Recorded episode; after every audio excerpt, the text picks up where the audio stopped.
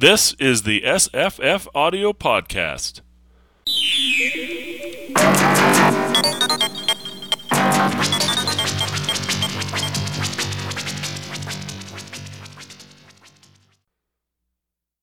I'm Scott. Hey, and I'm Jesse. Hey, Jesse. Scott. Merry nice to have you back. Christmas. Merry Christmas. Thank you, sir. I I had some people asking comments or making comments like, "What happened to Scott?" really angry. It was a zom- zombie apocalypse. Yeah, I, I you were fighting off uh, zombies at your door, Yeah. so I'm afraid. I'm afraid. Yeah, that what makes me money. Um, pretty much took over my life for the last two and a half months or so. But that is behind me. Projects are finished, great. and uh, now I can uh, get back in the swing. So, but that's where I way. was. That's where I was. I couldn't. Uh, there just wasn't uh, enough hours to do everything. So, but things went well, and uh, Mistakes weren't made. mistakes. Well, mistakes were made, but uh, oh, they were. Okay. no, it, it all ended up really good. So, all right. Well, what we have today is uh, a big stack of new releases. Great.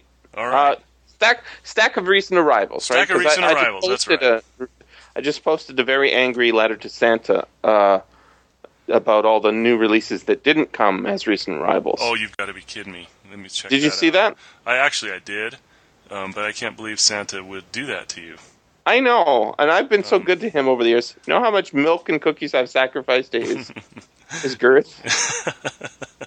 And do you know one of the items on your list is actually under the SFF Audio Christmas tree, Oh, I that- take back the bad things I said about Mr. Santa. and that is "Last Call" by Tim Powers. Ah, Yeah. interesting. Came in just a few days ago. Um, Now, yeah, that I wanted to. Uh, yeah, we just were talking about before the podcast started that we're going to do a Tim Powers novel as a read along, uh, yeah. maybe next month. Oh, that'll be great. Yep. I like Tim Powers, but I haven't read near enough of him. Um, and this is one of the books I have not read that I really want to read. And I've got a gorgeous uh, Subterranean Press trilogy of. This is the first of a trilogy of novels, and they're gorgeous from Subterranean. What's it Um, called? Last Call. Oh, Last Call is Last is a- Call by Tim uh, Powers. Yeah, the It's copy a of. reprint, right? Uh, yes. Well, it's first time on audio. The, S, Ah. the the Subterranean Press, yes, it's a reprint, and the uh, the copy I have of On Stranger Tides is also a Subterranean Press. Um, but They they've must like also released that on audio um, from Blackstone Audio, and this one is from Blackstone Audio, read by Bronson Pinchot, Mm-hmm. who has uh, really started to do this quite often lately, and he's extremely good. So it's great news. Here's the uh, the synopsis. Scott Crane abandoned his career as a professional poker player 20 years ago and hasn't returned to Las Vegas or held a hand of cards in 10 years. But troubling nightmares about a strange poker game he once attended on a houseboat on Lake Mead are drawing him back to the magical city. For the mythic game he believed he won did not end that night in 1969, and the price of his winnings was his soul. Now, a pot far more strange and perilous than he ever could imagine depends on the turning of a card. Enchantingly dark and compellingly real, this World Fantasy Award winning novel is a masterpiece of magical realism set in the gritty, dazzling underworld known as Las Vegas. Cool. It's interesting sounding. I'm just. I, I, put a question mark over it. Uh, whether it was, is it like that you're playing cards with the devil? Is that what I don't know, I haven't read it, so um, it sounds like? Yeah, it sounds like, um, yeah, that's what it sounds like.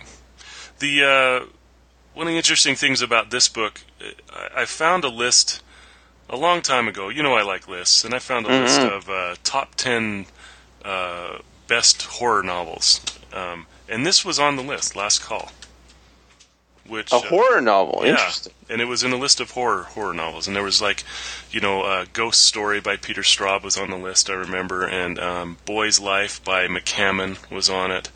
I can't remember which Stephen King was on there, but I think it was uh, I think it was The Stand. And uh, but anyway, this was on the list, and I thought, oh, that's interesting. So, um, I wonder if it's a genuine horror novel. So it, I'm just looking at the Wikipedia entry. It says it's uh, published '92 and won the World Fantasy Award in '93. hmm Um, it's the first book in a trilogy called Fault Lines. The second book is called Expiration Date, and the third is called Earthquake Weather. Right. Which no, I think is- I think Last Call is the retitle of that first one. ah okay. Yeah, it goes Last Call, and then Earthquake Weather was the last one. What was the middle one again? Uh, Earthquake Weather. Earthquake Uh, Weather is the second. Expiration Date. Expiration date. Okay. Fault Lines is the name of the series. Is what uh, Oh, okay. says. So yeah. um, detailed magic system with diversion, oh, divinationary tarot. Ah, and Hmm. draws mythical and historical events and characters. Oh, uh, including mythical or not mythical, legendary characters of um, Las Vegas. Hmm. And the legend of the Fisher King. Hmm. Oh, interesting. So it's like a blended, blended uh, weirdness, which might be very cool. Yeah, yeah. Looking forward to that. Looking forward to it. All right. Hey, we've got uh, something in. Uh, this is an audio drama. It's called Starstruck.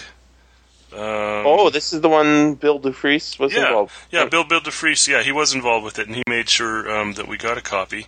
It's produced by the Audio Comics Company in association with Portland Community Radio WMPG FM. It's a really neat cover. Um, it says based on the acclaimed comic book series, a full cast audio comedy on two compact discs. So, uh, are you familiar with the comic? Uh, I I vaguely remember looking it up before, and I'm Uh-huh. looking at the Wikipedia entry now. It- It's um ran in 1980s, 85 to 86. Uh, Dark Horse, yeah. So I probably never picked it up. Um, I didn't. I I didn't buy a lot of uh, uh, independent comics back then. Mm-hmm. So I was more into X Men and stuff. I don't know. Uh, Oh. uh, there was something wrong with me back then. gotcha. In the '80s, come on, I was Mhm. I was young, Yeah. but um, There's uh, a couple of our favorite narrators are in the cast. who, who's Uh, in there? Bill, Bill Dufris and Simon Vance. Simon Vance is in there too. Wow, that is a Mhm. it's an impressive cast. Yeah. Huh. You bet. And it was broadcast in Portland. That must be Maine, right? uh, yes, probably is. Um, just Rather than because that's Portland, where, that's where Oregon. Dufris is from. Yeah. Um, but yeah, I'm assuming. Have you seen um, uh, Simon Vance's uh, YouTube stuff? No, I haven't. he's he goes out in his garden and uh, it's, it's like he's running away from uh, I guess something something happening in the house. And he goes out in his garden and he talks to the camera. It's really cool. it's, it's like this is my this is my uh, my garden. What do you think? And then he'll talk about an audiobook for a while, and then he'll go back looking at his garden. Oh, see, wow. He really loves his garden. Oh, that's cool. Yeah, it's, it's, it's actually really fun. All right. Good deal. All right, next up, we have another one of our favorite publishers, um, Infinivox, edited by Allan Kaster, a new collection called Starship Vectors. Um, a little note with it said it was released on 12/21 of 2010, so it is available right now. It just came out like this week, Uh, yep, yep. twelve twenty one. Yeah. Right. So starships come in many shapes and sizes. Their crews and passengers are an eclectic lot. They venture into the deep voids of space on their assigned missions. Sometimes they succeed and sometimes they do not. This collection tells the stories of the crews and passengers aboard six of these starships. So, what we have included here is Mayflower 2 by Stephen Baxter. It's set in the Xeelee universe. Uh, Boojum by Elizabeth Bear and Sarah Monette. Space pirates are on the prowl for booty aboard the living star swimmer Lavinia Whateley, is the synopsis given there. Um, the Political Officer by Charles Coleman Finlay. The That crew- sounds good. Yep, the crew aboard a military starship must contend with both a dangerous enemy and a diligent political officer. Uh, the Tomb Wife by Gwyneth Jones. The navigator of the interstellar freighter Pirate Jenny hears a ghost from an alien tomb in the cargo hold. And last is Shiva in Shadow by Nancy Kress. Um, oh no, that's not last. That's second to last. Um, two competitive physicists aboard the Kepler use uploads of themselves to probe the scientific mysteries of radiation-rich space. That's Shiva in Shadow by Nancy Kress. And now the last one is called The Remoras by Robert Reed. A wealthy woman explores the lives of those less fortunate aboard a starship larger than Earth. It's part of the author's ongoing Marrow series, Robert Reed. Well, Robert Reed's good. Last time he was in a um, Infinivox books was wonderful. hmm Um, and this is real old-fashioned uh, spacey science fiction, which is, I think, something that would be very refreshing Yeah. of late. Yes, of late. yeah, you and I have talked, um, you know, about w- what audiobooks we're getting nowadays, and uh, Yeah, yeah, it's you know, it used to be that almost everything that came in was like, oh, I want to listen to that, oh, I want to listen to that, but you know, things have changed over the years, and now, I mean, it's probably seventy percent of what we get um, are in the paranormal romance category. Uh, you, you was it you who pointed out that photograph at uh, cha- not chapters, uh, some sort of big bookstore, and they had a a picture, a photograph with Oh. the two signs. Yeah, I said- think it, I think it was on Boing Boing. yeah, it was I, I Boing just Boing, sent you the link. Yeah. One was like urban fantasy, and then the other one was like new urban Yeah. fantasy. yeah, it said, uh, yeah, new teen paranormal romance. Ah, paranormal. and then paranormal. uh, para- teen paranormal romance was a section right next to it, and they were so, equally large.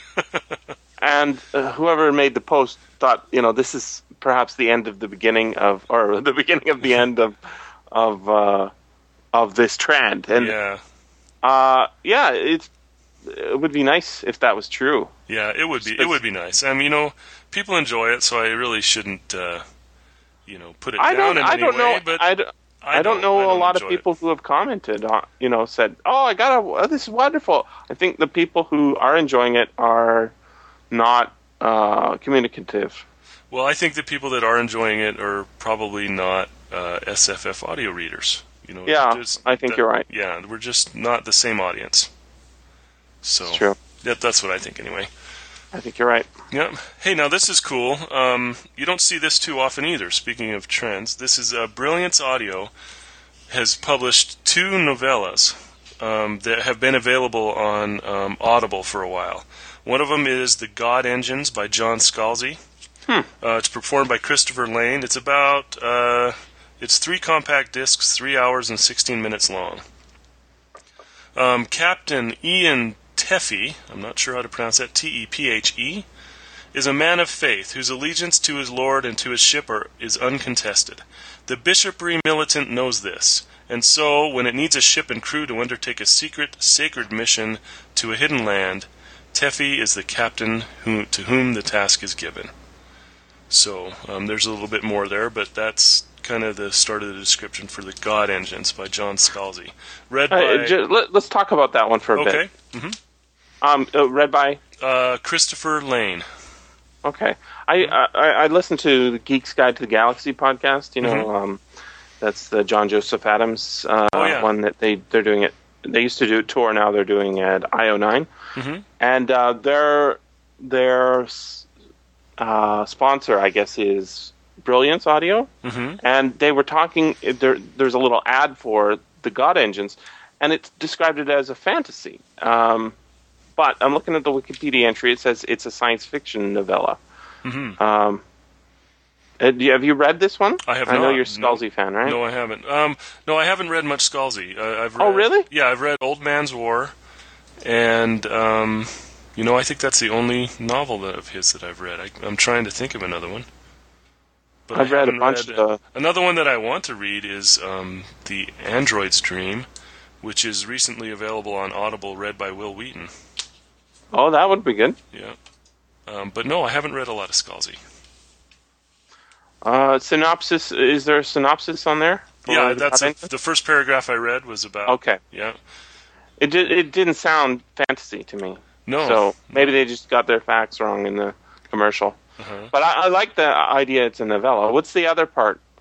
The Uh, other the other novella Mhm. The other novella is called Debt of Bones by Terry Goodkind, who writes giant fantasy novels. But this one is 3 hours and 47 minutes long. Um, a milestone of storytelling, storytelling set in the world of the Sword of Truth. Debt of Bones is the story of young Abby's struggle to win the aid of the wizard Zedd Zorander, the most important man alive. So, um, I'm assuming that Abby is a important character in his series, and somehow this is a side story from that. It's uh, was originally published in uh, the Legends anthology. You know, Oh, okay. you remember that? I do. I love that. My favorite from the Legends, the Legends one is, um, uh, let's see. Oh, what's it called? There's a The- the Stephen Hedge King Knight. one. Yeah, the Hedge Knight. The Hedge Knight was great. yeah, Yeah, the Hedge that was. By George R. R. Martin, read by um, Frank Muller, is one of my all-time favorite pieces of audio. I think that's um, the best uh, George R. R. Martin I read that has been published in the '90s or later, Mhm. because everything, uh, all his his novel stuff of late is too long for me. Yeah. But uh, the his old short stories were amazing, and, and that was a really good. I mean, it's it doesn't even feel like it's in the same, you know, universe as as the rest of the.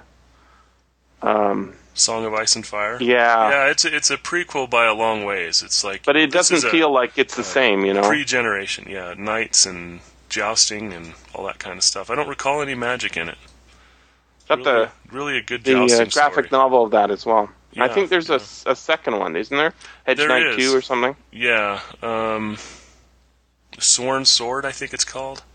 Right, could yeah, be. yeah, and uh, yeah, it was in Legends too, and it was also on audio, but it wasn't read by Frank Muller because he had had his accident by then. Um, but yeah, now uh, George R. R. Martin came out with Dreamsongs, and there's three volumes of audio, um, Yeah. all, all available on Audible, and the Hedge Knight is in there, but the Frank, it's not the Frank Muller version. Still good, but Who's the narrator there? Do you remember? I don't recall. There's, it's you know, It's one I always giant meant to listen to, and I haven't done it. Yeah, there's a lot of really great stories in there. no doubt, because it's it goes through his entire career, right? Yeah, yeah. Volume one starts with some fan fiction, actually. Well, you, Oh, would you really? call it fan fiction? No, I, I think fan fiction is the wrong word. It's fiction. Um, yeah, Fan fiction would be uh, Fan you know, fiction, yeah. He, someone he, else's he wrote universe. it. He, I guess you'd call it amateur. Amateur fiction. Amateur fiction because he's writing about his own characters in um, newsletters and things back way back then. Right. You know, not not for paid publication. Do these uh, two novellas come in one case? Um, no, no, no. Two two different boxes. Okay. Yep. But three CDs. I I, I hope this trend continues because that Yeah. that's you could gobble those up in a day. Yeah, I still think that that's just an ideal length, and there's so much material. I mean, my goodness. That's you know, cool. getting people to be interested in them, I guess, is the challenge right now. Well, maybe we could do some reviews. Yeah, we will. We ought to. All right, next, um, Pump Six and Other Stories by Paolo Bacigalupi. I hope I pronounce his name right. I always think I don't. I think you're. I think you got it right. Okay, uh, performed by Jonathan Davis, James Chen, and Eileen Stevens. So this is a collection of short stories, 11 short stories. Um, let's see, it charts the evolution of uh, Bacigalupi's work, including the Hugo-nominated Yellow Card Man and the Sturgeon Award-winning story The Calorie Man, both set in the world of his novel The Wind-Up Girl. Um, I don't see a table of contents, which is something that they always do with these collections. Yeah. On audio, they I've just got don't the put a table of collection. Uh, wait, no, sorry. Pump Six and Other Stories, 2008. I've got a list of his short stories, and that might include all of them. Okay. It's Uh, uh, Pocket Full of Dharma. It's, it's 13 that- hours long, so I'm guessing it's the full collection. Yeah, so Pump Six, Small Offering, Softer, Yellow Card Man, Pop Squad, Tamarisk Hunter, Calorie Man, The Pass Show, The People of Sand and Slag, The Fluted Girl, which we've we've heard before, right? That's uh, from Infinivox, Right. and The Gambler. Um, uh, he sort of came out of nowhere, didn't he? Well, he'd been writing short stories for a while, and he was highly regarded in. I, I didn't see them. I didn't see them. Oh. Maybe they were in anthologies. Is that? Well, he was he was nominated. I don't know. Did he win a Hugo for one of his short stories? I thought that. He Oh, yeah. But he was he Yeah. was always on the lists. And then um, uh, was the Wind Up Girl his first novel? I don't recall, but Yeah. but he sure did. Uh, That's yeah. Best first novel. Yep, Nightshade books. that's it. Yep, Biopunk. Bio biopunk. is the idea. Yeah. All right.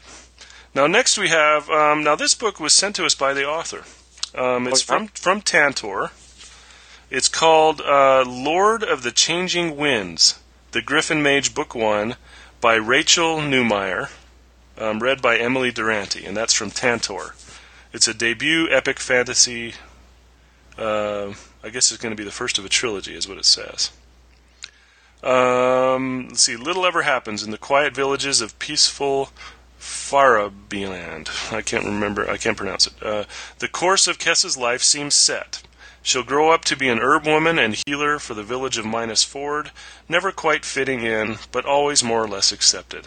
And she's content with that path, or thinks that she is, until the day the griffins come down from the mountains, bringing with them the fiery wind of their desert and a desperate need for a healer.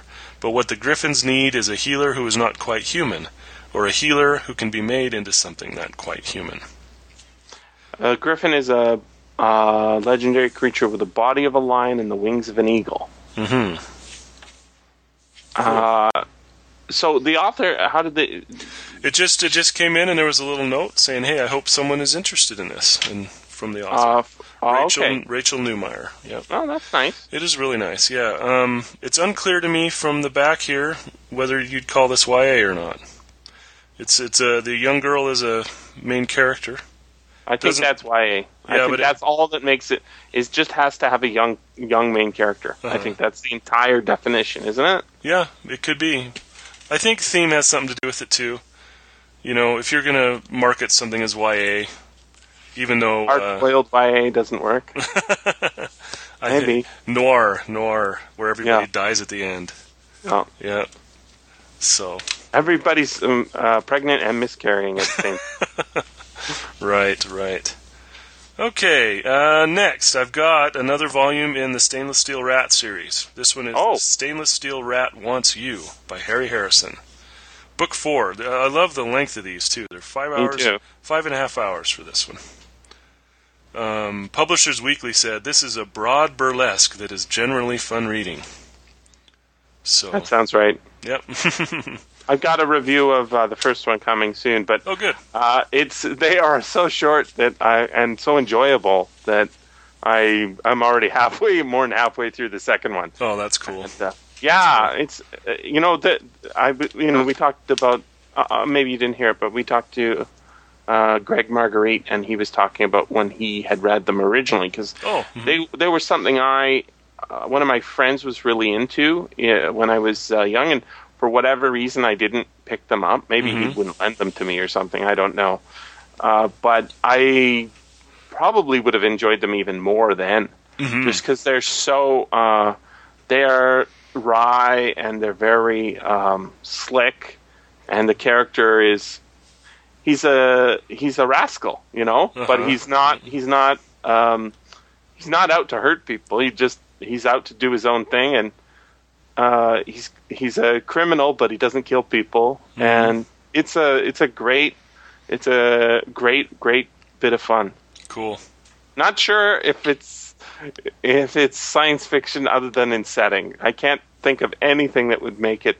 it it's it's definitely candy, Uh, but it's very well written and makes you want to read more Harry Harrison as well. oh, good. Yeah. I'm looking Alright. forward to that. You bet. Yeah, I remember reading Stainless Steel Rat, and I also branched out a little bit. I remember reading West of Eden by Harry Harrison. And that was That's, uh, uh, one that I remember pretty well. Prehistorical, isn't it? Yeah, it's prehistorical. Yeah.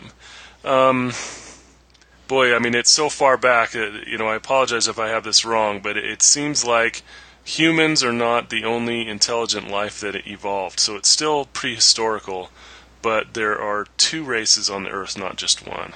And one of them is kind of a reptilian kind of a race, if I remember. Oh, that sounds cool. Yeah, so you have two uh, fully developed societies, you know, growing on the planet.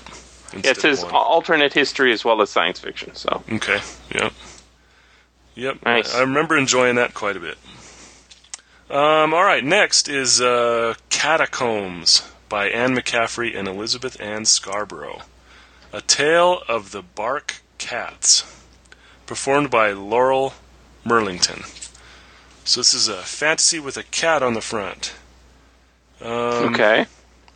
Let's see. In Catalyst, oh, this is not book one then. In Catalyst, award winning authors Anne McCaffrey and Elizabeth Ann Scarborough introduce listeners to the beguiling bar- barque cats, spacefaring felines who serve aboard starships as full fledged members of the crew.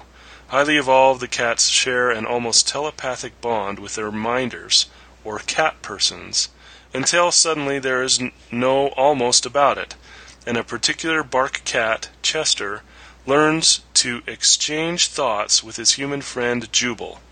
Other cats soon gain the same ability. And then it goes on from there.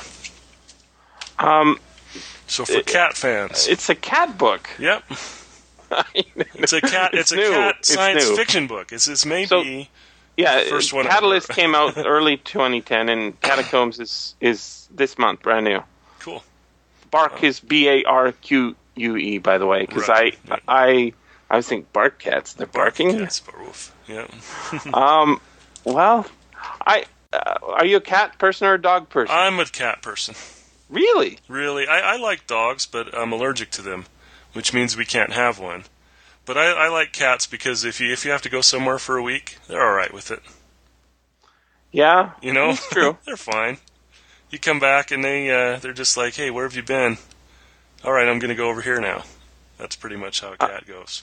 Um, I I heard I think it was on a podcast recently uh, about somebody en- really enjoying a book called Parasite Rex. Have you heard Uh-huh. of this book? I haven't.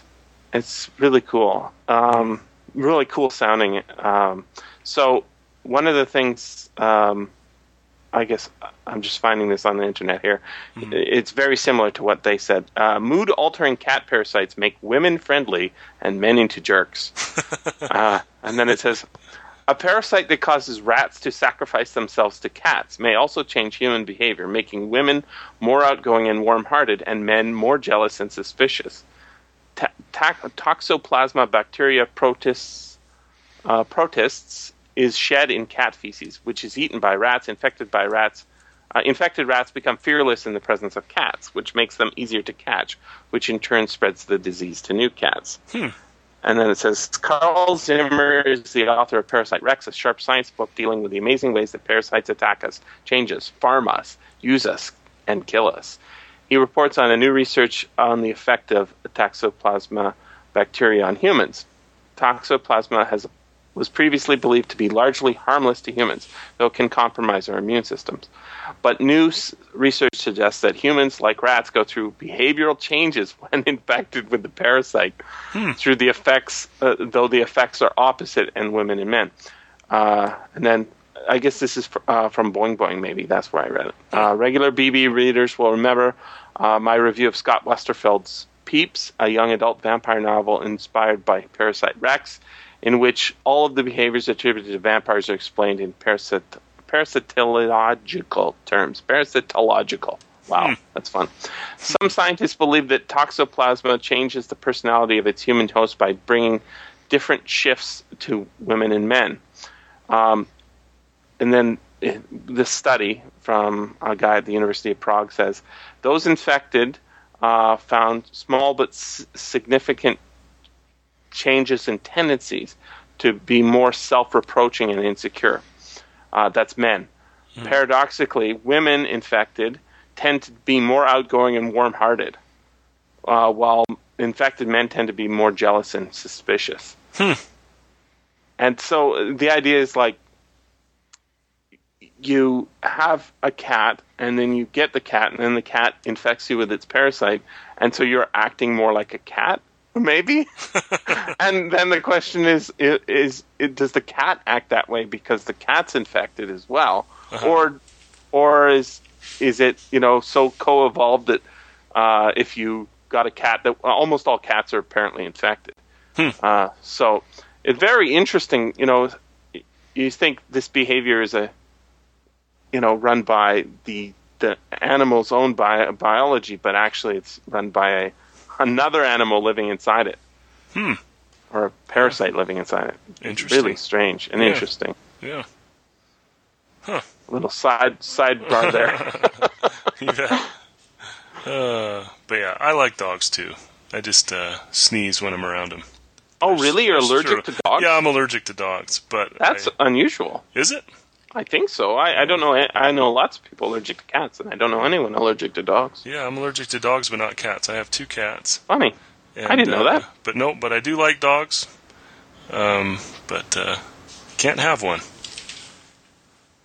Hmm. All right, but anyway, moving on. Moving on. Um, two giant fantasy books that are part of series are the next two. Um, the first series is The Rune Lords. This is book four, called The Lair of Bones, by uh, David Farland and read by Ray Porter.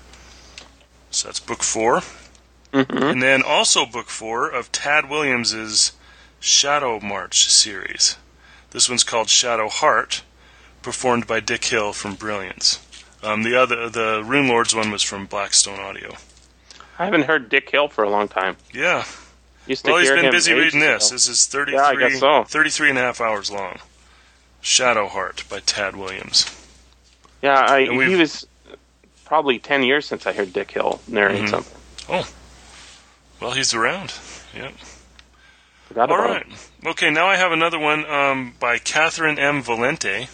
And I know you've done a couple of posts about her in the last little while. Maybe.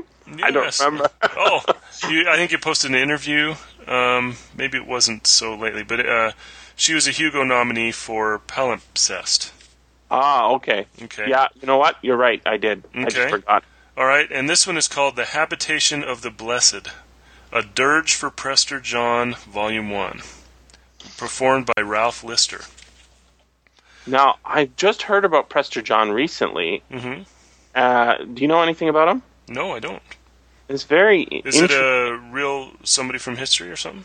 Yeah. Uh, so it's Well, a, here, let me read the first paragraph go here and then uh, see if it rings any bells. This is the story of a place that never was, the kingdom of Prester John, the utopia described by an anonymous 12th century document which captured the imagination of the medieval world and drove hundreds of lost souls to seek out its secrets, inspiring explorers, missionaries, and kings for centuries. But what if it were all true? What if there was such a place, and a poor, broken priest once stumbled past its borders, discovering not a Christian paradise, but a country where everything is possible, immortality is easily had, and the Western world is nothing but a dim and distant dream? Wow, it sounds good. You know, yeah, I It, go it. I think this is why I thought it. Yeah. I oh, keep going. Okay. Yeah. I think I'll- this is a very and read it. interesting book. Yeah. Brother Hiob of Luzern, on missionary work in the Himalayan wilderness on the eve of the 18th century, discovers a village guarding a miraculous tree whose branches sprout books instead of fruit. These strange books chronicle the history of the kingdom of Prester John, and Hiob becomes obsessed with the tales they tell. The Habitation of the Blessed recounts the fragmented narratives found within these living volumes, revealing the life of a priest named John and his rise to power in this country of impossible richness. John's tale weaves together with the confessions of his wife Hagia, uh, Blem, uh, B L E M M Y E. Some kind of it says it's a headless creature who carried her face on her chest. That is a B L M E B L E M M Y E. Um, as well Okay. as the tender, jeweled nursery stories of Imtithal, nanny to the royal family. And it ends there. Sounds bizarre, right? It sounds bizarre. So you're saying Prester John was a real person? no, not Okay. exactly. Prester Oh, okay. John's a legend. A Um, legend, okay. kind of, kind of like um, you know, uh, the sh- she who must be obeyed. The um, the uh, old character from um, oh, I'm trying to remember the guy's name. Anyways, there's a sort of a legendary uh, queen or king, Uh huh. um, and I think I must have heard Catherynne Valente talking about it in an interview and found it really interesting. Posted it and then forgot about it completely. But um, the Wikipedia entry has uh, the legends of Prester John, and this is all interesting. His name also also is Presbyter Johannes, uh, were popular in Europe in the 12th century through the 17th centuries, and told by the Christian. They are a story of a Christian patriarch and king said to rule over a Christian nation lost amidst amidst Muslim and pagans in the Orient. Um, so it could have been in Africa. Or I think well, some of the yeah some of the maps have him being in Ethiopia, and etc. Um, written accounts of his kingdoms are variegated collections of medieval popular fantasy. Prester John was reportedly a descendant of the three Magi, one of the three Magi, said to be a generous ruler and a virtuous man presiding over a realm full of riches and strange creatures in which the patriarch of St. Thomas uh, Christianus resided. His kingdom contained such marvels as the gates of Alexander, fountain of youth, and bordered the earthly paradise. Uh, among his treasures were a mirror uh, through which every province could be seen, the fabled original from which the speculum literature of the late Middle Ages and Renaissance were derived. Um, sounds really like a really interesting sort of popular myth mythology that people are sort of mistaking for reality. Yeah. Um, and it's talking about the Mongol Empire and Ethiopia. There's a huge Wikipedia entry, very interesting. No, that is interesting. Cool. Now, um, one of the things uh, you mentioned in the in the synopsis was that there was a tree with a book sprouting from it. Yeah, yeah. Yeah, that's really good. That's the, it's the tree of knowledge, right? Right, right. Quite literally. Mhm. Don't do not partake of the fruit of the tree of knowledge. Otherwise, you'll be addicted to books Right. and you'll have a podcast. uh, or something like that. Yeah. That's right. That's- Yeah, that looks interesting. I'm going to have to give this one a shot. What's the name of this one again? It is called The Habitation of the Blessed. Mm-hmm. And it is, um, did I tell you who the narrator was? Ralph Lister. Okay. No, I don't know him. Okay. Yep. Brilliance Audio. Sounds cool. Yep. It's a series book, I think it says. Yeah, it says Volume 1. Okay. A Dirge for Prester John is the name of the series. A dirge is a is a Sad death song, yeah. death song, right? Right. Pretty sure. Yep. Okay. Cool. Well, that's all I've got in hard copy, Okay. other than What- the stack of um, paranormal romances. how many how many in the stack? I would have to dig them out of this box, but it, it is a um, a file box full. Five, well, that'd be about twenty then. Yeah, about that. So we're getting uh, we'll put real books and paranormal romance books. we're getting about uh, just a slightly more than sixty percent paranormal romance. Yeah, that's think? what I would say. That's what I would say. Wow. And I'm careful to look through them and see, you know, if there's genuine horror and things like that. Um, hey, did you guys ever talk about a book called Patient Zero in, Uh, your, in that new release cast, that last one? I don't. I don't know. I don't think we mentioned it. I think. I think it. I no. I don't think we did. I I remember reading about it, and I've I've got it here. Okay, well let me, because this this looks like some kind of a. It's Zombie from uh, David Wellington. It is from no, this is by a guy named Jonathan uh, Maberry. And Oh, right, right. Okay. and read by Ray Porter. And uh, it says, when you have to kill the same terrorist twice in one week, there's either something wrong with your world or something wrong with your skills. And there's nothing wrong with Joe Ledger's skills.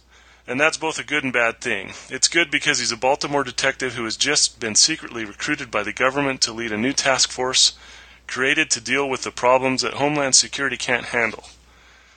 This rapid response group is called Department of Military Sciences, or the DMS. It's bad because his first mission is to help stop a group of terrorists from releasing a dreadful bioweapon that can turn ordinary people into zombies. The fate of the world hangs in the balance. Oh, the fate of the world is always hanging in the balance. Yeah, very. Everything up to that point was sounded really good.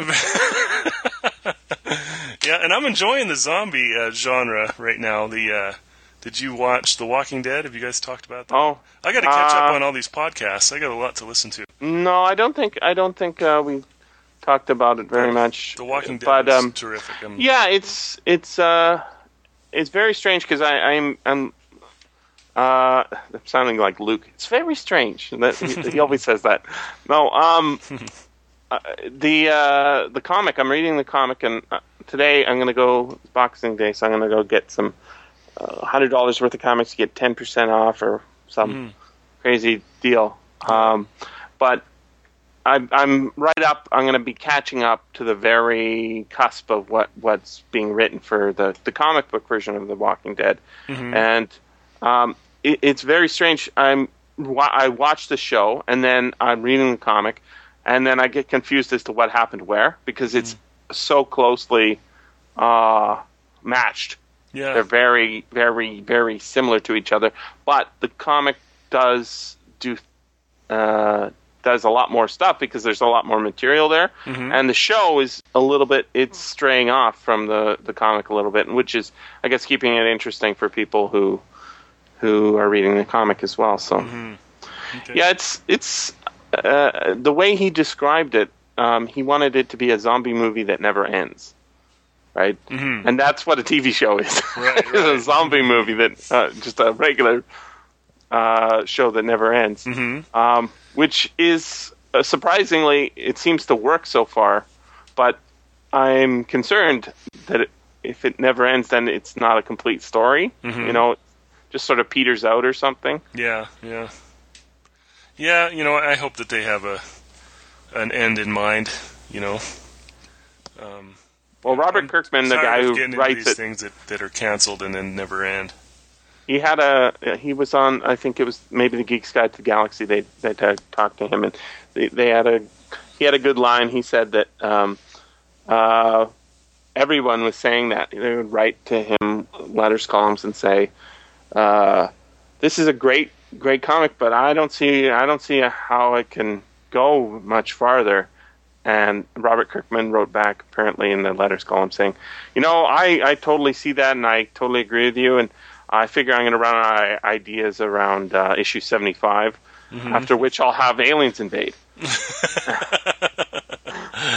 and everybody thought he was serious, and and so he did a special special alien invasion episode, uh, alternate history, I guess.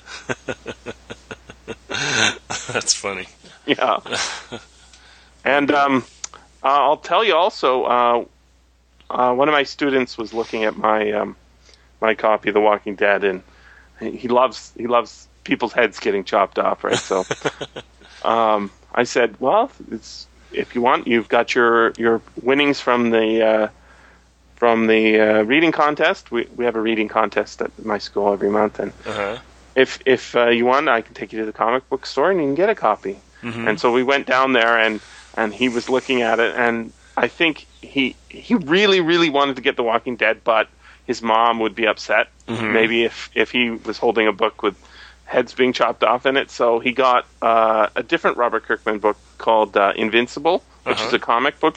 Uh, comic book about you know superhero which is sort of oh so passe but he really liked it he Mhm. thought it was and this is a kid who doesn't like a lot of stuff so it's very good. picky Cool. so Mhm. i'm thinking of picking that up myself Well, neat. yeah In- invincible Invincible. same same author Uh huh. Okay. Sounds good.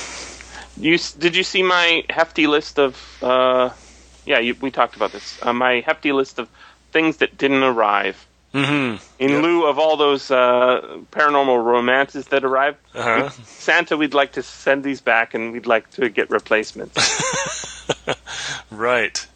so uh, the bottom two, Uh huh. the bottom two are planned read-alongs. Yeah. Um, Gulliver's Travels. Mm-hmm. Um, I'm going to po- put up a post very shortly about uh, the LibriVox version okay. of Gulliver's Travels, which is complete and unabridged, Okay. uh, single narrator. Mm-hmm. Uh, there's a movie version of Gulliver's Travels, which um, I am.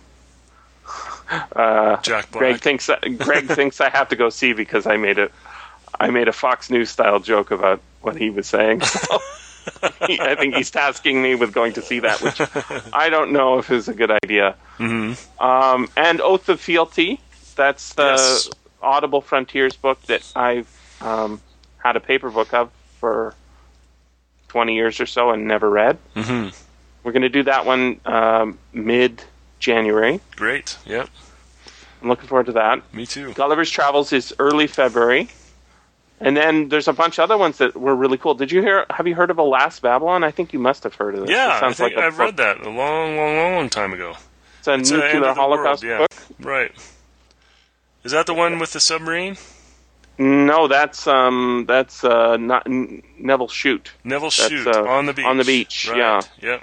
Okay. Uh, Alas Babylon, I've yeah, never I don't, read. rec- I- I don't recall it, but I'm pretty sure I've read it, but I don't recall it then. okay, well that that might be worth looking at. Ten Um, people killed instantly, but one small town in Florida miraculously spared. The struggle is just beginning as men and women of all backgrounds join together to confront the darkness. Hmm. And Will Pat- Patton, he's done. Yeah, some- Will Patton just he narrated uh, an audiobook I just listened to by James Lee Burke. I've got to Oh, read a review still doing- that. Yeah, I've, it's called The Neon Rain. Mm-hmm. Excellent, Cool. excellent book. New Ah. Orleans, New Orleans detective stuff. You see, this Audible Signatures Classics series is their sort of their new imprint. And Yeah, they did yeah. Heart of Darkness by Joseph Can- Conrad with um, Kenneth Branagh narrating. Cool. That'd be really Yeah. good. That would be great. Dust and Shadow, an account of the Ripper killings by Dr. John H. Watson. That sounds good. Mhm. I just, I, I, it does. It sounds like it's a story been done a whole bunch of times before. Mm-hmm. You know, Dr. Watson, uh, uh, Sherlock Holmes, and Jack the Ripper. Right? Hasn't that been done like a dozen times? But Mhm. still, I want to read it anyways. Mm-hmm. There's a new Heinlein. Uh, Time for the Stars never been on audio before. Oh, good. Mm-hmm. Rumo and his miraculous adventures. This is a translated from German, and it's I think it's a comic book translated from German. Uh-huh. Very very different. It says uh, comparable to Douglas Adams, Lewis Carroll, J.K. Rowling, Dr. Seuss, and R. Crumb. Hmm. Last calls on there. Mhm. Somewhere in time, Richard Matheson. Blackstone's been doing every Richard Matheson book they can get their hold on. Wow, that's good. Uh, that's a great movie, by the way. Have you seen that? Yes, yes, I have. Yep. Early '80s. I I, I didn't realize that that was a Matheson book. Yeah, Had yeah. no idea. It's uh, it's a little too um, uh, uplifting, maybe. Although it's not super uplifting, it's uh, it's, it's uplifting for him. Mm-hmm. And then um, there's a Ross Macdonald series that they've revived uh, with Grover Gardner, which I'm a big I'm a big fan of Ross Macdonald, Private Eye stuff from I guess the '60s. Mm-hmm. And um, and then this is the one that really kind of honked me off that they didn't they didn't ever send us from Blackstone is the New Adventures of Mickey Spillane's Mike Hammer. This Oh is yeah. audio drama series Mhm. with uh, uh, Mickey Sp- uh, sorry not Mickey Spillane Stacy Keach playing Mike Hammer again. Oh okay. It's, it's short, just like two hours. I guess they're either written by Max Allan Collins, and this is this is the second one. But actually, I noticed uh, very recently that they've got the third one. Is if it's not out now, it's it's going to be It's out. on its way. Sure. Okay. Yeah, Well, So- we'll get him contacted. yeah.